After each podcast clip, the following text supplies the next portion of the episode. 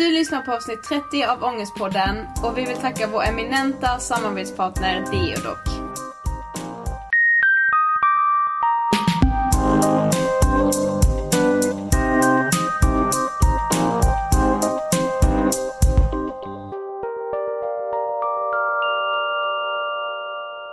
Hej och hjärtligt välkomna till avsnitt 30 av Ångestpodden! Ännu en sån här milstolpe känns det Ja, eh, absolut. Ja. Det tycker jag faktiskt. som. Läget? Eh, det är bra. Nej men usch, eller ja sådär. Alltså, hösten. Ja. Det känns som att hösten står och ropar på mig nu. Och jag tänker inte svara ännu faktiskt. Den bara Ida! Ja, Jag skulle vara vinden där. jag kände det. Det Här, vind. ja. Ja men alltså typ så, fattar du vad jag menar? Ja. Och jag bara springer och springer för jag vill inte höra. Men jag vet ju att han kommer ifatt. ja. Tyvärr. Nej men alltså jag, jag blir ju alltid så här. jag vet ju att jag kommer, alltså så här, det är inte att den här tanken håller ju inte i sig länge. Men nu kan jag ibland, bli inte arg nu, men jag kan ändå känna det här, jo men vad mysigt. Jag tar mig alltså för pannan på riktigt. Nej men du vet så här, det känns som att man kan klä sig i snyggare kläder när det är höst och ja men så här, tända lite ljus, du Nej, vet som jag vet, älskar. Ja, det här, it's a trap. Du vet så här känner man, så här, jag känner inte så nu. För jag överlistar det. Man bara, alla snygga outfits, alla härliga koppar te. Alltså ge det, ge det en vecka seriöst. Ja jag vet. Please, du vill ha tillbaka bara ben. Det var Ja. som i helgen. Vi hade så här, vi skulle ses några tjejer på ett glas vin. Vi hörs och bara, okej vad ska vi ha på oss? Då säger en kompis till oss, hon bara, jag har svarta kostymbyxor. Jag bara, för helvete! Vi ska ha bara ben. Vi kommer kunna ha kostymbyxor nu i ett halvår, typ mer än det. Eh, ja typ nio månader. Exakt. Och vi kommer bara längta efter när vi får ha bara ben. Så tjejer, valet är enkelt. Mm. Nog om det. Nog om outfits och bara ben. Eh, och istället tycker jag verkligen att vi nämner dagens gäst. Ja, vi går raskt över till eh, dagens intervju med Niklas Kristoffer. Amen Sofie. Han är helt fantastisk. Ja, det är han verkligen. Så genuint trevlig och snäll och rolig och härlig att umgås med. Och han gör ett så viktigt jobb. Nej men känner du det? Alltså, jag vill bara, jag vill bara jobba med honom typ. Så känner jag lite. Och vi, är, vi, nu, vi kommer precis från intervjun med honom, så jag är, min inspiration ligger på 10 000. Min med. Vi säger väl som vi alltid gör. Vi eh, rullar intervjun med Niklas Kristoffer, varsågoda. Hej och välkommen Niklas Kristoffer. Hej, tack för att jag får lov att komma hit. Ja, tack för att du Skitkul. vill komma. Vi börjar alltid med samma fråga till våra gäster, så såklart får du också den. Ja. Vem är du? Oh, eh, vill du ha telefonnummer till min psykolog eller? eh, vem är jag?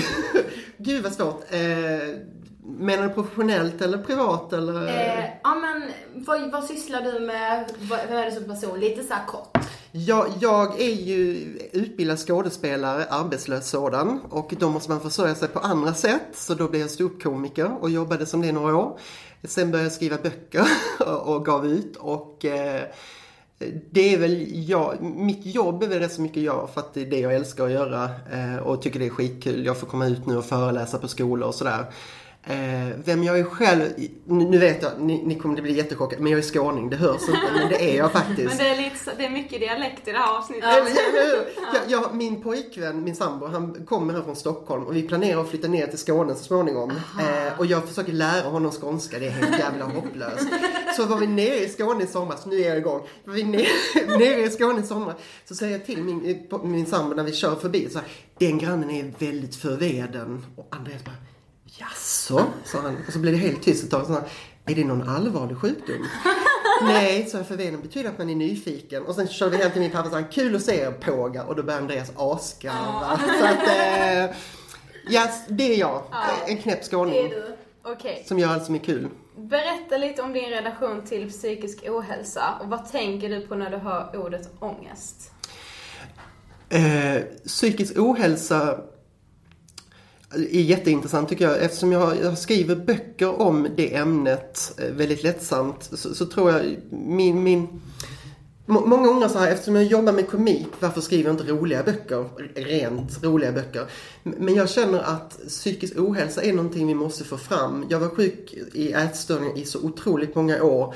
Eh, internet fanns inte på den här tiden och det enda man sa var liksom att nej men, anorexi det är en tjejsjukdom så det kan du inte ha. Då blev jag jätteglad och gick hem och hetsade åt och spydde lite till. Det var verkligen den sådär liksom.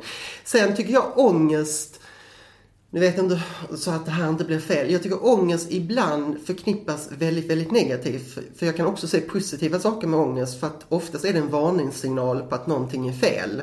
Och det är självklart att ångest inte är något kul att ha. Men om, om man får ett ångestanfall så kan man vara rätt så säker på att det kanske är någonting man behöver göra i sitt liv. Prata med någon eller jobba med någonting och sådär. Eh, och anledningen till att det sprids, att det finns mer nu tror jag är för vi är mer lyhörda hur vi mår. För kände man inte efter, då, då, då hade man inte den lyxen. Nej, det bara Eh, gasar man på liksom. Ja, och min, min mormor sa det, jag, jag fattar inte, sa när, när jag var ung så hade man inga valmöjligheter alls. Eh, men vi var väldigt, väldigt lyckliga. Så ungdomarna idag har alla valmöjligheter i världen men de är inte lyckliga. Eh, och det är nu lite där att vi har så mycket att välja på så att, eh, nu är jag ingen doktor, men jag, jag tror att det ligger lite där i. Och sen måste jag säga att kraven på ungdomar idag är tio gånger värre än när jag var ungdom. Och eh, jag är ute på skolor och pratar. Eh, och, och när jag skrev min första bok och kom ut så tänkte jag så här, ätstörningar, hur utbredda är det egentligen bland grabbar? Och det är jätteutbrett. Det är så fruktansvärt utbrett. Jag, jag tror, det är inte lika många som tjejer, men jag tror det är ett stort mörkertal som vi har missat. Eh, och jag tror det kommer komma fram många som har träningsmissbruk som vi överser just det missbruket för att vi, vi inte riktigt vet vad det är liksom. Ja, Och jag att tror det är trendigt. Det är här trendigt att träna väldigt mycket nu. och då- Ja, och, och man uppmuntrar det också eh, på ett väldigt... Däremot kan jag säga att min första bok som Zlatan fast bättre utspelar sig i fotbollsmiljön. Eh, och jag är ju inte alls bra på fotboll. Jag, Zlatan är den enda fotbollsspelaren jag kan namnet på. Eh, så hemskt är det. Men det som har glatt mig väldigt mycket är att sen min bok kom så det är väldigt många tränare som har hört av sig och bett mig komma och prata med eleverna och sådär. Så det finns ett väldigt stort intresse för att synliggöra sjukdomen och, och, och problemen. Eh, vilket jag tar som ett väldigt gott tecken. Eh, idag bryr man sig att man Absolut. äter ordentligt när man tränar och sådär. Och det är ju så himla viktigt, just som du säger, alltså som tränare, att ta det ansvaret för, för sitt lag. Så här, Ja. Så här killar, den här delen är också viktig. precis. Ja. Eller tjejer. För annars kan de förlora sina bästa. Så enkelt är det. Jag, jag har rätt så många kompisar som går så här i gymnasium, sportsgymnasium och sådär. Eh, det kan också gå så himla fort om man förlorar kontrollen. Eh, men, men man måste ju ha ett anlag för missbruket. Men har man det så ska man vara väldigt, väldigt försiktig. Eh, vill du berätta lite mer om din ätstörning för oss? Hur började det och... Ja. Ja, hur började det? Jag, jag var väldigt, väldigt ung. Jag var...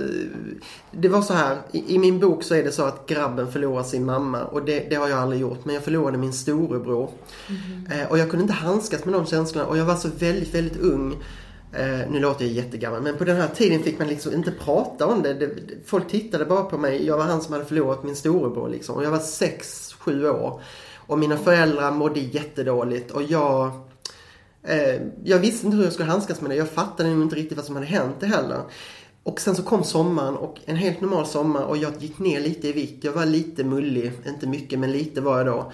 Eh, och jag gick ner och när jag kom tillbaka till skolan så var det en grabb i omklädningsrummet som sa till mig Gud Niklas vad du har blivit smal. Och så tog han i en fettvalk på sig själv som inte fanns där för han var själv också väldigt smal. Så här, men du har blivit så smal sa han. Eh, Fan bra jobbat.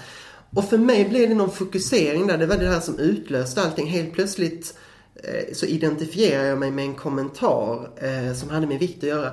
Och från och med det så började jag få en onaturlig relation till mat. Eh, det var inte så att min ätstörning bröt ut jätteallvarligt när jag var 6-7 år. Men 8-9 år så började maten ta alldeles för stor plats. Eh, när jag kom upp i tonåren så hade jag ingen kontroll alls. Eh, sen så har jag, min ätstörning är bulimi eh, med anorektiska perioder. Och mitt kompensationssätt var mest hård träning. Jag har också kräks rätt så mycket och det är rätt så intressant för jag är med i mycket intervjuer och sånt där och man vill gärna fokusera på att jag är ståuppkomiker och att jag har kräks. Men jag kräkte en rätt så kort period för att när jag väl börjar kräkas då så Want to teach your kids financial literacy, but not sure where to start? Greenlight can help. With Greenlight, parents can keep an eye on kids' spending and saving, while kids and teens use a card of their own to build money confidence. As a parent, you can send instant money transfers, set up chores, automate allowance, and more.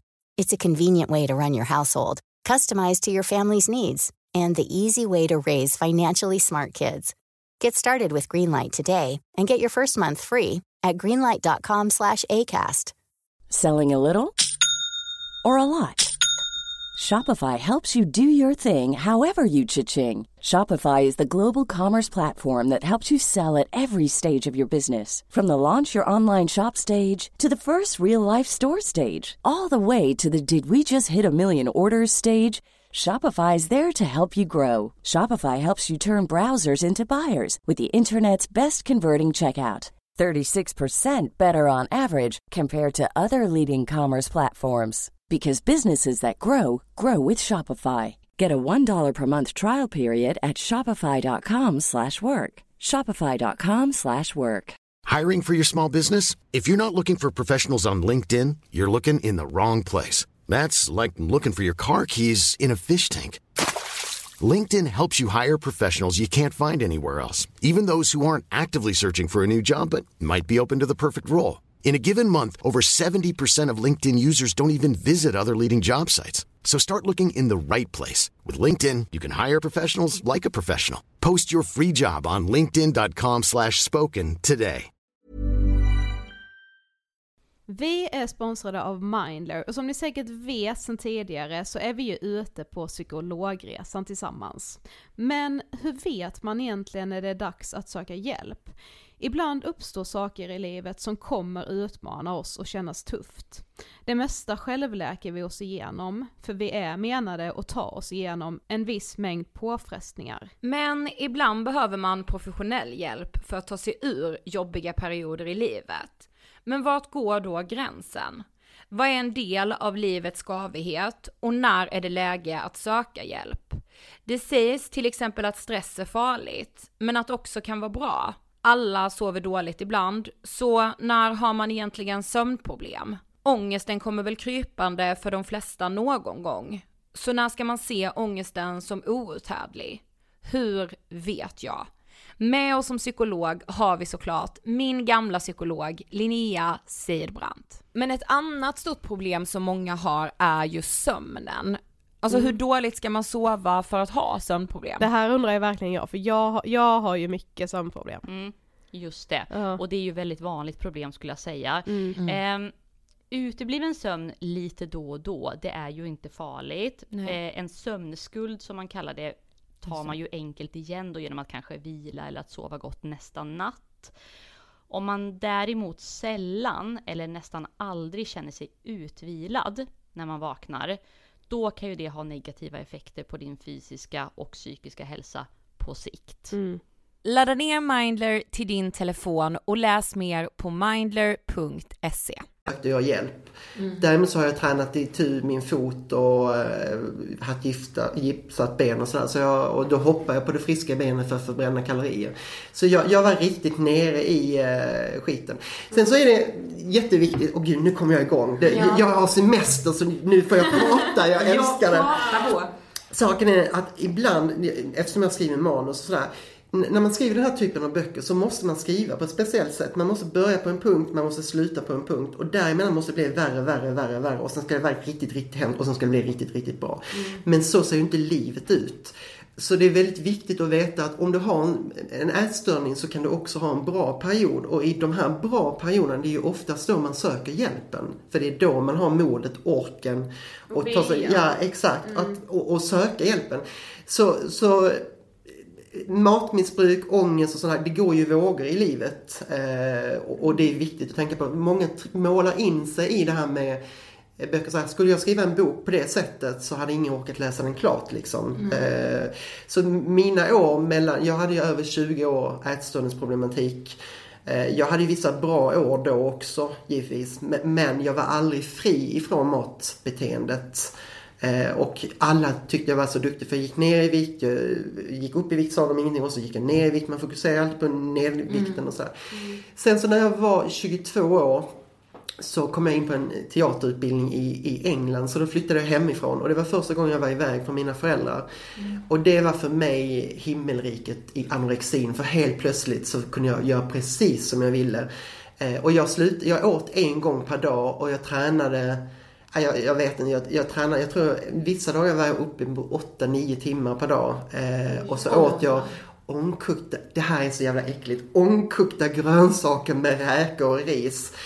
Eh, då visste man inte hur kolhydrats... Men det, Ah, ja. Och det var så jäkla äckligt. Än idag när jag tänker på de här, för det var ingen smak på det. Jag gillar räkor idag men, men det ska vara någon smak liksom, om det vuckas upp och sådär.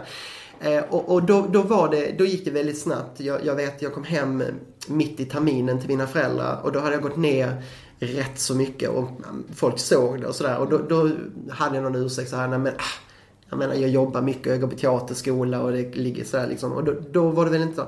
Men sen åkte jag tillbaka till England och sen kom jag tillbaka till Sverige till jul.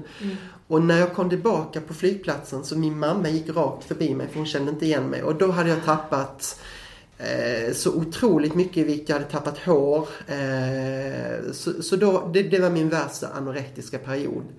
Eh, och när jag var i England var det också så att jag det, det här är så kul för jag brukar berätta det här, eller kul, men det är så intressant för man är ju inte dum i huvudet men ändå så är man det om man säger så. För jag stod på Oxford Street, hållt i, i en vä- vägg, allting bara snurrade. Och jag hade inte så här liksom, och jag tänkte så här, herregud jag är sjuk. Tänk om jag har en cancertumör på hjärnan. Eh, och en kvinna kom fram och pratade lite med mig. Oh, it's okay, it's okay, sa, sa jag liksom. Eh, inte en sekunds tanke på att jag inte hade ätit sen dagen innan till frukost och tränat liksom 12 timmar den dagen. Det, det bara fanns inte. Utan jag tänkte cancer istället. Eh, och sen i den perioden, nu är jag lite äldre än er, så i den här perioden så kom den här jävla kosjukan. Så helt plötsligt var det helt okej att och, och vara petig och sådär. Så, då kunde man, så helt plötsligt valde jag bort godiset eh, med att det var djurfett i det och, och sådär liksom. Så det blev bara värre och värre. Så till slut blev det bara de här eh, räkorna och grönsakerna och lite ris. Ehm, Men du nämnde att du sökte vård när du började kräkas. Men när var det då? Och liksom, hur gick det och vad har du upplevt för vård? Alltså, Jag, jag har haft, eh, sen jag fick professionell hjälp så har jag haft väldigt tur. För det är många som har, säger att de har fått dålig hjälp. Jag har fått en väldigt, väldigt bra hjälp. Eh, tror också det berodde kanske lite på att jag var lite äldre och jag var redo att ta emot hjälpen på ett helt annat sätt. Än när man är, hade jag sökt hjälp några år tidigare. och Så här. Men eh, om jag ska vara helt ärlig så var det så här, när jag hade passerat 20 och kom tillbaka till Stockholm och började utbildas till skådespelare. Så var det väldigt mycket jobb och då mådde jag rätt så dåligt i min bulimi och då hade jag lite kräkningar då och då. Eh, och där var några tillfällen när jag försökte att få hjälp. Eh, bland annat så ringde jag till eh, jag, jag visste inte var man skulle vända sig så jag ringde till nummerupplysningen fick numret till en avdelning som jobbade med matmissbruk. Mm. Eh, och så ringde jag och så var det en sjuksköterska som svarade och då sa jag till henne att nu orkar jag inte längre, jag mår jättedåligt. Och hon sa eh, absolut så här. Och sen, det här är så typiskt det här misstaget. Så säger hon liksom att kan du ringa tillbaka om en timme för att jag är inte fast anställd här.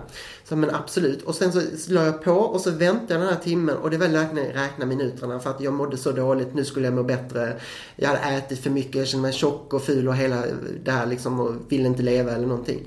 Men så hade det gått en timme och då ringde jag och så pratade jag med samma sjuksköterska igen och då sa hon Du skulle kunna tänka dig ringa imorgon för då är ordinarie personalen tillbaks. Och då sa jag, ja men självklart. Och nästa dag så åt jag ingenting och mådde jättebra igen tyckte jag.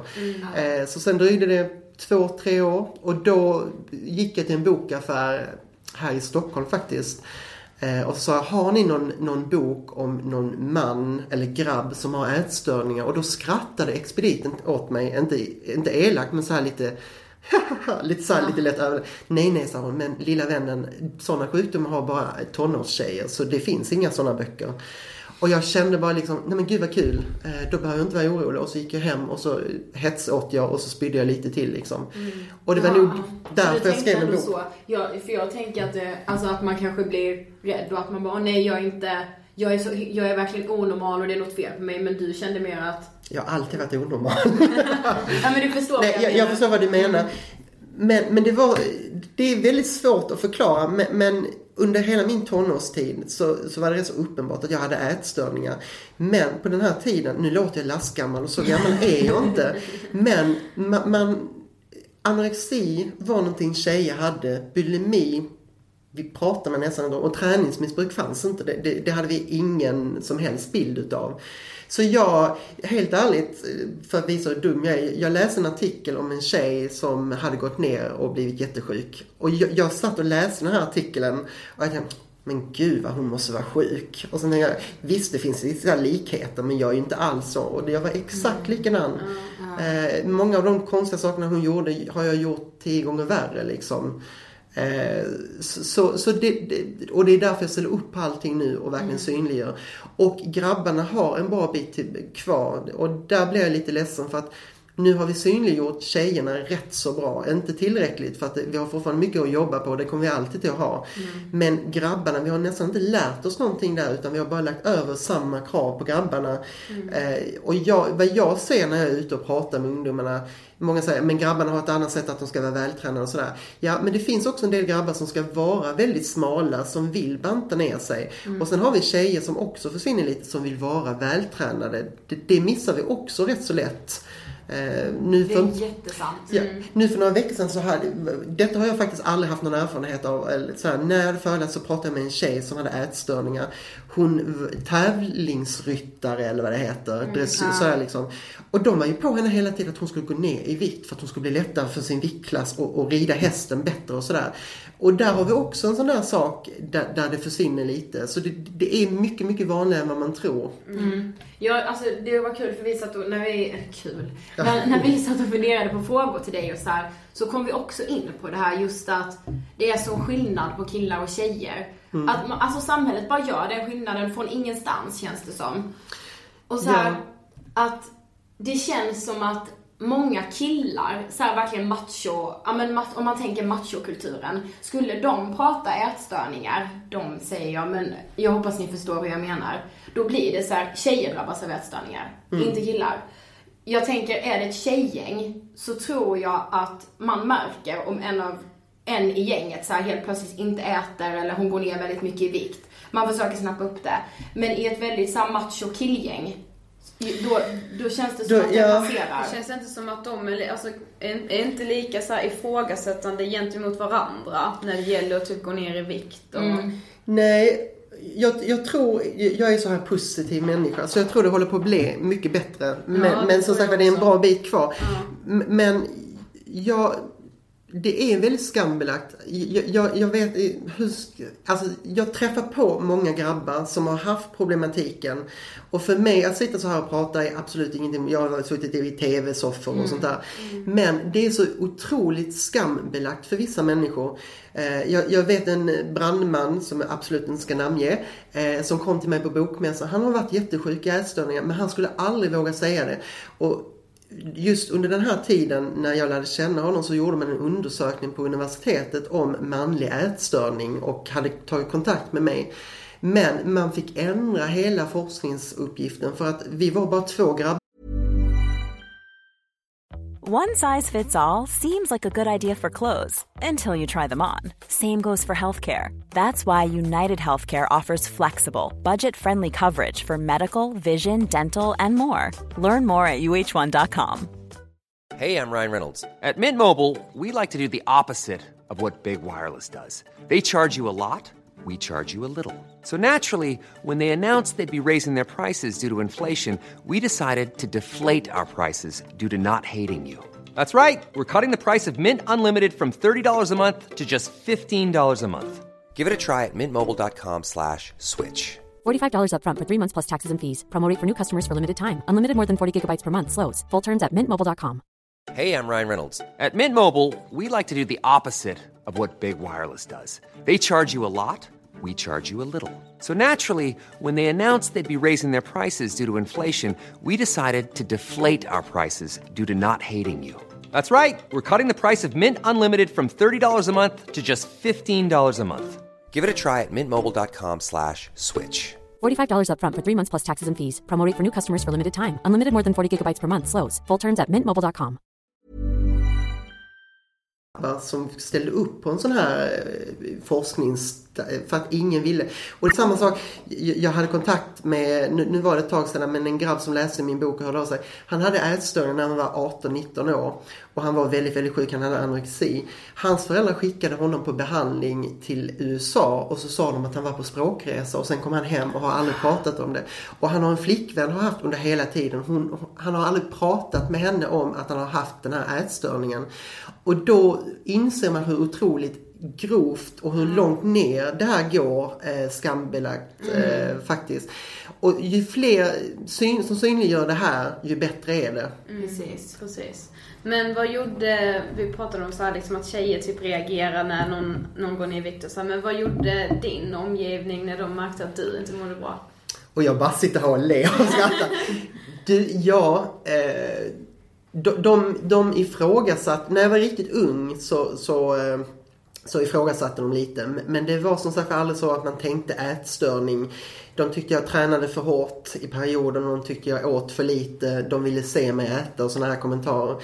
Eh, det, det, är lite kul för jag har den där lyxen att jag har kvar nästan alla mina barndomskompisar idag. Jag har behållit allihopa nere i Skåne och, mm. och det är jättekul. Men när jag gav ut min första bok så sa de till mig så här, att, att du skulle komma, alltså komma ut som homosexuell, det var ingen chock överhuvudtaget. Att du skulle bli komiker, ja men det visste vi allihopa liksom. Att du skulle skriva en bok var helt jävla otroligt. För det trodde vi aldrig liksom. Och att du hade ätstörningar, vi är inte dumma i huvudet. Det var typ vad de sa till mig. Eh, så att man, man tror ju själv. Sen tycker jag också det är väldigt viktigt. Detta, nu är det ingen som helst likhet. Men även när det gäller homosexualitet och när det gäller ätstörningar. Eh, jag tycker att man kan ifrågasätta en ätstörning. Saken är, folk har också rätt till sitt privatliv. Mm. Om du, ibland får jag frågan när jag är på skolan, vi har en kompis som förmodligen är homosexuell, eh, men han eller hon vill inte erkänna det. Vad tycker du vi ska göra? Och jag kan känna, skit i det och låt dem eh, komma under full med det själv och berätta när de är redo. Och det är samma sak med ätstörning. Där är det precis motsatsen. Du ska säga ifrån, du ska visa oro. Men du gör det på ett snyggt sätt. Jag menar, om du ifrågasätter en vän som har gått ner i vikt eller gått upp i vikt. Mycket mer behöver det inte vara för det är det som sår fröet. Mm. Och sen bara hålla uppsikt över dem. Och det där är jätteintressant för när jag föreläser så brukar jag säga att, att visa ett intresse för en vän som har antingen går upp eller går ner i vikt. Det är fullständigt normalt för det behöver inte vara en ätstörning. Det kan vara någon annan sjukdom. Vi har cancersjukdomar, behandlingar som är väldigt eh, viktbaserade där man tappar vikt och sådär. Så att säga till någon att jag, jag tycker du har gått ner väldigt snabbt i vikt. Mår du bra? Det är en rätt så helt okej okay fråga att ställa. Mm. Eh, sedan ska man ju självklart inte springa fram till någon på stan och Nej. hoppa på någon, självklart. Men är du en mm. vän och oroar dig så absolut. Mm. Ja, din ätstörning resulterade ju till slut i att du skrev en bok, som sagt. Ja. Eh, som Zlatan fast bättre. Yes. Och efter det har du skrivit två böcker till. Ja. Eh, kan du inte berätta lite om dina böcker? Min, min, min första bok, som Zlatan fast bättre, handlar ju om eh, en ung grabb som får ätstörningsproblematik eh, och vill bli fotbollsspelare och har väldigt höga krav. Och det, den var väldigt kul att skriva. Själva ätstörningsgrejen var jättelätt för det är nästan mitt liv rakt av. Eh, lite grövre på vissa ställen och sådär. Men annars sådär. Eh, men jag har aldrig varit intresserad av fotboll. Så den delen var skitsvår att skriva. Det var liksom, jag vet inte hur många gånger jag skrev om. Och där är så lite fotboll i den här boken så det är inte klokt. Eh, sen gjorde jag en kul grej. För att i, för min andra bok eh, jag kan säga så här att den boken som har fått minst uppmärksamhet det är min andra bok och den mm. handlar om självskador. Det, det, här är jag lite ledsen över faktiskt. För att när journalister och sånt där tog kontakt med mig när den andra boken kom så var det typ så här. Detta är ett sånt tufft ämne så att det vill vi inte prata om. De sa det mm. rakt ut. Och jag kan känna om det är ett tufft ämne desto större anledning att prata om det här ämnet. För det där är jättevanlig problematik. Mm. Eh, så då blev det så här att eh, vi intervjuar dig gärna men vi vill att du ska prata om din ätstörning och så kan du nämna i förbifarten, du har skrivit en bok till. Så då fick jag kompromissa och göra det för att få ut information och sådär. Och än idag kan jag känna för att min andra bok... Vad heter den? Den heter Som James Dean fast snyggare. Den tickar på långsamt men säkert och säljer stabilt vilket är rätt så bra så att säga. Så, så, så, så är jag stolt. Men jag tycker verkligen att den ska synas lite mer. Eh, där, det jag gjorde där var väldigt intressant för där skrev jag en bok i en värld, teatervärlden, som jag känner till oerhört väl men har ingen aning om hur det är att ha självskadebeteendet. Så min research för den boken var, först skrev jag den och sen så när jag hade fått bokkontraktet så satt jag med folk som hade självskadebeteende. Både folk som hade blivit friska och folk som var sjuka och intervjuade dem. Och till slut så var det så att jag, jag pratade med en som var friskförklarad eh, och läste de här bitarna för att de skulle bli trovärdiga. Så det där var det svåraste boken att skriva faktiskt. Sen nu i våras kom min tredje bok så den vet vi inte riktigt hur den kommer till att gå än. Den har hittills sålt väldigt bra men det kan ju stanna av. Så säger jag som är positiv. Men, eh, däremot så är det också väldigt intressant för där är det sexmissbruk. Och den heter?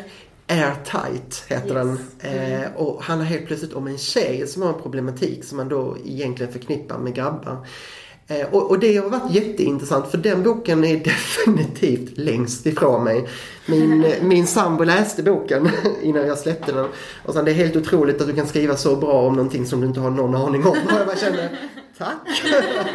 Eh, Men den har också fått lite kritik för att det är så mycket sex i den. Det, det som är svårt det, det som är svårt att skriva de här böckerna måste jag erkänna, det är att Eh, ibland så blir det för mycket information men man har ingen valmöjlighet. Jag kan berätta, första boken när den kom så blev eh, sjukvården intresserad av den för att det inte fanns någonting. Så vi skulle jättegärna vilja ha en bok som vi kan använda i behandlingen. Kan vi få läsa den och, och se hur den... Och då, sen fick jag en lista på saker de tyckte jag skulle skriva bort för de ansåg det vara smittsamt. Eh, och skulle jag skrivit bort alla de här sakerna så hade det nästan inte varit någonting kvar. Och där tror jag vi har, för att de här, min föreläsning är garanterat inte smittaktig. Jag, jag vet exakt idag vad jag gör liksom. Men ibland måste man också välja om man ska berätta saker för att dagens ungdomar som de här böckerna riktar sig till, de kan få den här kunskapen på hur lätt som helst. Idag behöver vi egentligen inte vara oroliga för att en bok eller en film smittar för att det bara går rakt ut på internet och så har de mycket, mycket värre. Så jag, jag tror att man måste där kompromissa och då tycker jag det är viktigare att berätta fakta och information och lära folk Mm. än att vara rädd för att sprida ut. Eh, så var lite så hade du klippt bort det så hade det ändå blivit förskönat på något sätt. Ja. Ja.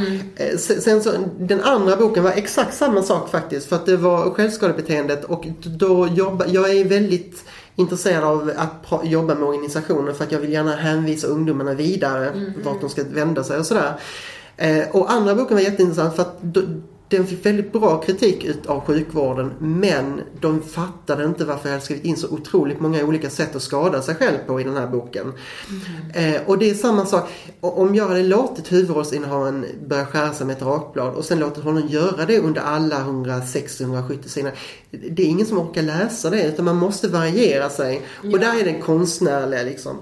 Och sen den tredje boken har, är mycket sex och den, den riktar sig till en äldre ungdom och det, det är rätt så viktigt. Jag, jag eh, tycker inte 14, 13-14-åringar ska, ska läsa den. Eh, men lite äldre. Och det handlar mer om att sätta gränser. Eh, och sex idag är ett stort problem och det finns ett stort självskadebeteende som vi inte pratar om.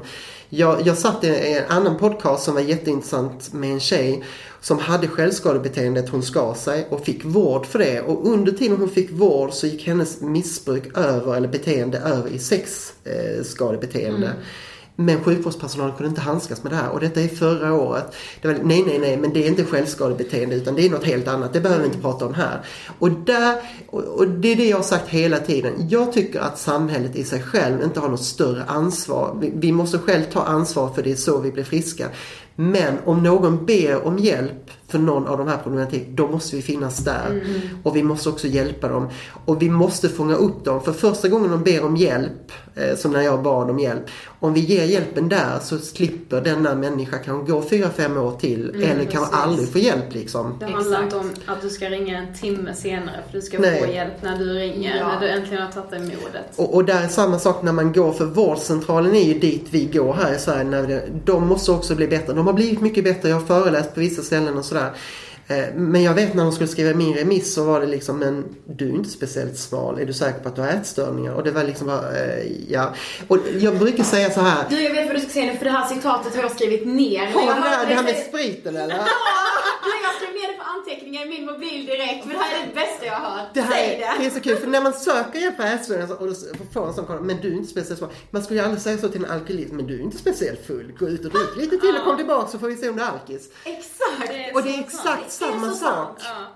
Och där kan jag också säga, när, ni som lyssnar, att en sak som är väldigt viktigt att vara medveten om är att de här missbruken är rätt så nära varandra och man kan också hoppa emellan dem så att säga. Eh, Det är inte helt ovanligt, jag har träffat på personer som har börjat med en ätstörning, gått vidare i självskadebeteendet, även haft ett sexmissbruk och sen när man blir lite äldre går in i ett alkoholmissbruk. Eh, och jag, jag tror, det som är intressant med mina böcker är att jag tror man hade kunnat ändrat handlingen till de olika böckerna och hade Ja. inte märkt någon skillnad alls. För det är underliggande problemen som man måste prata om liksom och ta Mm. upp liksom. Mm. Eh, sen tycker jag eh, man inte ska fokusera, alltså behandling är väldigt, väldigt bra. Eh, jag- tror Ibland är det precis som med dieter, du vet man letar efter den perfekta dieten när man är sjuk och sen letar man efter den perfekta behandlingen. Men du kan aldrig jämföra din behandling med någon annan för att den behandlingen som är bäst för dig, den är bäst för dig. Den kan vara jättedålig för någon annan. Eh, Ett tag så var det några som pratade om att eh, man pratar så mycket om känslor i, i den här behandlingen och då är den inte bra. Nej men sen har vi en viss grupp av människor som behöver hjälp, som inte vill prata känslor, som inte vill gräva men de vill ta sig vidare ändå. Då är det en väldigt bra behandling för dem. För mig hade en sån behandling aldrig fungerat utan jag behövde prata igenom saker och ting eh, och, och bli lyhörd liksom. Jag tror de första sex gångerna jag var på, sjukhuset med min matmissbruk så gick det ut på att prata om att jag verkligen var sjuk. För jag, nej nej, alltså jag kräker lite men inte så mycket. Alltså det var, det var så undanflykter och sådär liksom. Och jag hade tappat hår och jag hade varit underviktig och allt det där men ändå tyckte jag att nej men det där är en tjejsjukdom så att det kan inte jag ha och bla bla bla liksom. Alla dessa undanflykter. Och där är faran i samhället idag när det gäller ätstörningar med grabbar. Eh, när vi hjälper till att dölja det. Eh, vi måste synliggöra missbruket istället för att, ja men vi pratar inte om det. För att när vi lägger det locket på så blir det tio gånger värre för personen som har det. Exakt, ja, det är livsfarligt. Alltså det, det får man inte göra, man kan inte lägga locket på. Nej. Men som sagt, du är även komiker och anses ju såklart då vara rolig och så här Jag har glad mina stunder. ja men du känns ju som en väldigt glad person när vi sitter här nu också. Ja. Men har du någon gång känt att du har fått så här konstiga reaktioner när du har berättat hur du har mått tidigare? Har du varit så här bara, va? Du sa innan det här med att man fokuserade på att du har kräkt och så är du komiker. Alltså, Ja, många det första eh, så här huvudet på en artikel jag var med i, ståuppkomikern kräktes om natten. Att jag, åh gud, tänkte jag. Vem är det? Det var jag. Det var Eh, nej, jag... Nej, jag, jag, jag har alltid varit väldigt glad och jag har varit väldigt positiv. Jag är väldigt tacksam för, för min stand-up-komik. För att det har blivit ett sätt att tänka positivt. Vad som än händer mig i mitt liv så försöker jag få något positivt utav det. Så typ om jag, som förra veckan om byxorna sprack, så tänker jag bara oh, wow, det här kan ju bli ett jättebra skämt. Så man programmerar sig själv till att tänka roliga saker och så här. Däremot när jag gick i behandling så var det så här att man eh, ifrågasatte för att jag alltid var rolig och glad. Att jag skulle ifrågasätta så det inte var någon försvarsmekanism. Eh, och det gjorde vi vecka efter vecka men, men det enda jag kom fram till det var att nej jag är en glad skit. Så enkelt är det. Jag måste lära mig leva med det. Sen kan, jag, sen kan jag säga när det gäller de här sjukdomarna för att eh, idag kan jag skämta om ätstörningar på scen och så Vi tänkte det, kan man skämta om det? Man kan skämta om allt när man är redo. Ja. Eh, Men när jag började med stuppen eh, så, så försökte jag skämta om min ätstörning och då hade jag nästan precis lämnat behandlingen och jag var inte riktigt eh, frisk än. Och även om publiken skrattade så var det inte hundra för att jag, även om jag levererade det bra så mådde jag inte bra utav att skämta av det. Och de skämten har jag då sparat tills idag liksom. Och idag är det inga problem att dra dem. Eh, och, och där känner jag att ska man man ska helst lämna saker. Det är så uppenbart på ståuppscenen. Det är som en sanning. Man ser när de går upp och skämtar. Och man ser, så fort man, vi inte är redo att skämta om en sak så märks det. Är man erfaren så vet man det där direkt. Men när man är ny, det är väldigt, väldigt lätt. Så att, eh, däremot så är jag helt övertygad. Hade jag inte haft min positivitet och min, min roliga sida så vet jag inte ens om jag hade levt idag. Eh, för så tufft. Jag, jag tror aldrig jag har haft en dag utan att skratta, även när jag var som sjukast. När jag tappade håret så, så hade jag något skämt om det. Och dessutom så blev jag intervjuad häromdagen. Och denna frågan har jag faktiskt aldrig fått innan. Den här tjejen sa så här, när du tänker tillbaka på din ätstörning, är det någonting du ångrar då? Och jag blev helt så här ställd, för, för jag, ofta så får jag samma fråga om och om igen. Och så tänkte jag så här, nja, så här, jag är ju sån här person att jag, jag tycker inte man ska tänka på det sättet, utan man ska säga att eh, tänka positivt. Detta har varit, ta, vad har jag lärt mig av det och sen gå vidare. Men om det är någonting jag ångrar, sa jag till henne och det bara kom. Det är att jag inte valde någon sport där man kan vinna lite priser. För det har ju varit jätteunderbart. Liksom. Jag menar, om jag går ut och springer, sprang klockan fem på morgonen, då hade jag bulimi. Men när Charlotte Kalla eller vad hon heter gör det, då får hon priser och är jätteduktig. Så där kan jag känna tanken också. Jag skulle väl valt en, en sport där jag kunde vunnit många priser. Ehm, vi har kommit fram till sista frågan. Yes!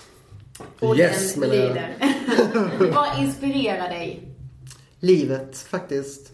Ni inspirerar mig också. Eh, alla människor jag möter inspirerar mig. Eh, jag, jag tycker när, när man gör saker som ni som sitter här och gör en ångestpodd. Jag tycker det gör mig väldigt glad för att vi synliggör en sak eh, som är väldigt viktig att synliggöra. Eh, och där har jag träffat otroligt många roliga människor sedan min första bok kom. Eh, innan hade jag, när jag hade min komik så hade jag folk som följde mig och tyckte jag var rolig och sådär. Men det fanns liksom inget djupt under det. Idag är det liksom folk som följer mig, som känner mig på ett helt annat sätt, som berättar saker och sånt där. Och det eh, är fantastiskt att- att få vara med om faktiskt. Så alla, jag tror, om det är någon som inte inspirerar en så tror jag inte man har letat tillräckligt ordentligt hos den personen faktiskt. Åh, vad bra sagt. Så Jag har mina stunder vet du. Du, tusen tack för att du ville gästa oss. Tack så hemskt mycket för att jag fick vara med. Ja, där hade vi den. Och jag tycker det är så fint för det känns som att han, när han säger grabbar om killar med ätstörningsproblematik. Det känns som att han liksom tar dem i sin famn och jag tycker det är så himla fint. Verkligen. Och han säger så mycket viktiga saker som man verkligen ska ha med sig. Ja, min favorit är ju då det här med eh, att en läkare har sagt, ja men du är ju inte så eh, smal. Det är verkligen som att säga till alkisen, ja men du är inte så full. Ja, det är helt sjukt att den läkaren så sagt så. Ja men verkligen. Men visst är det verkligen när man sätter det i det perspektivet. Då Ja, ser det man så förstår här, man. snälla liksom. Mm, verkligen. Och sen tyckte jag det var så himla bra det här han sa med att vi tappar killarna som vill bli smala och vi tappar tjejerna som vill bygga muskler. För det är det här med att ja, men killar vill bygga muskler och tjejer vill bli smala. Det finns faktiskt alltså vice versa. Mm. Och det tycker jag är skitbra att han tar upp det för det är verkligen så.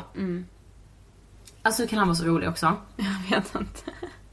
Jämt, allt han säger är kul. Ja, alltså samtidigt som det är allvar det han säger så är det så himla kul typ. Mm. Jag kan ju säga att vi har ändå börjat läsa den sista boken som han skrev nu, Airtight. Och jag kan verkligen rekommendera den för den verkar vara väldigt, väldigt bra. Mm, verkligen. Och sen vet jag att eh, hans första bok, som eh, Zlatan fast bättre, har Mm. fått typ topprecensioner. Så jag ska faktiskt läsa dem när jag har läst ut boken jag läser nu. Mm. Jag läser ingen bok så jag bara Så du kan bara sätta kasta igång. dig Ja. över dem. Eh, vi hoppas att ni blev lika inspirerade av eh, Niklas som vi blev. Och vi är så tacksamma att han eh, ville gästa oss. Han har tyvärr inte Instagram. Nej, inte än, men Nej. han skulle jobba på den. Ja, men det har ju vi. Ja men det har vi. Angestpodden på Instagram. Den, den är så härlig. Varje söndag får vi inspiration där. Alltså seriöst, jag tycker det är så bra. Mm, jag, jag med. Eh, om ni vill följa mig så heter jag Ida Hockerstrand. Och jag heter Sofie Hallberg. Yes.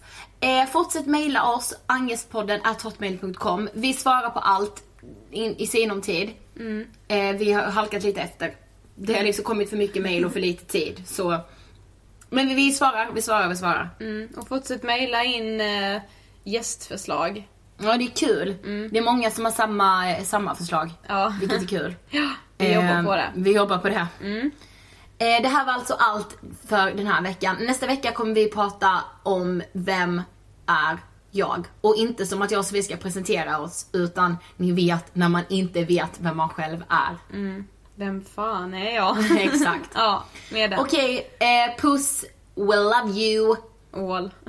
Hejdå! Hejdå!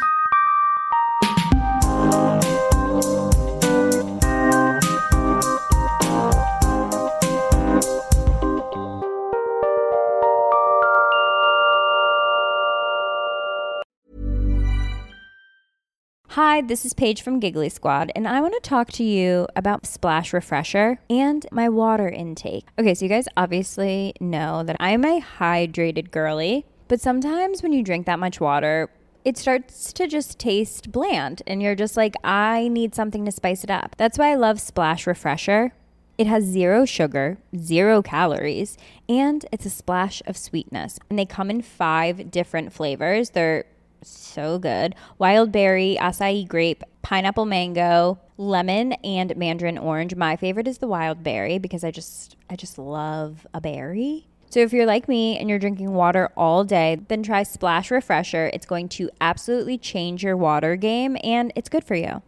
Imagine the softest sheets you've ever felt. Now imagine them getting even softer over time. That's what you'll feel with Bowl and Branch's organic cotton sheets. In a recent customer survey, 96% replied that Bowl and Branch sheets get softer with every wash. Start getting your best night's sleep in these sheets that get softer and softer for years to come. Try their sheets with a 30-night guarantee. Plus, get 15% off your first order at bowlandbranch.com. Code BUTTERY. Exclusions apply. See site for details. Need to stock up on any weather wardrobe staples? Check out American Giant for hoodies, jackets, sweats, and more pieces you can wear anywhere, all made right here in the USA. Go to American-Giant.com and use code ANYSTYLE24 for 20% off your order.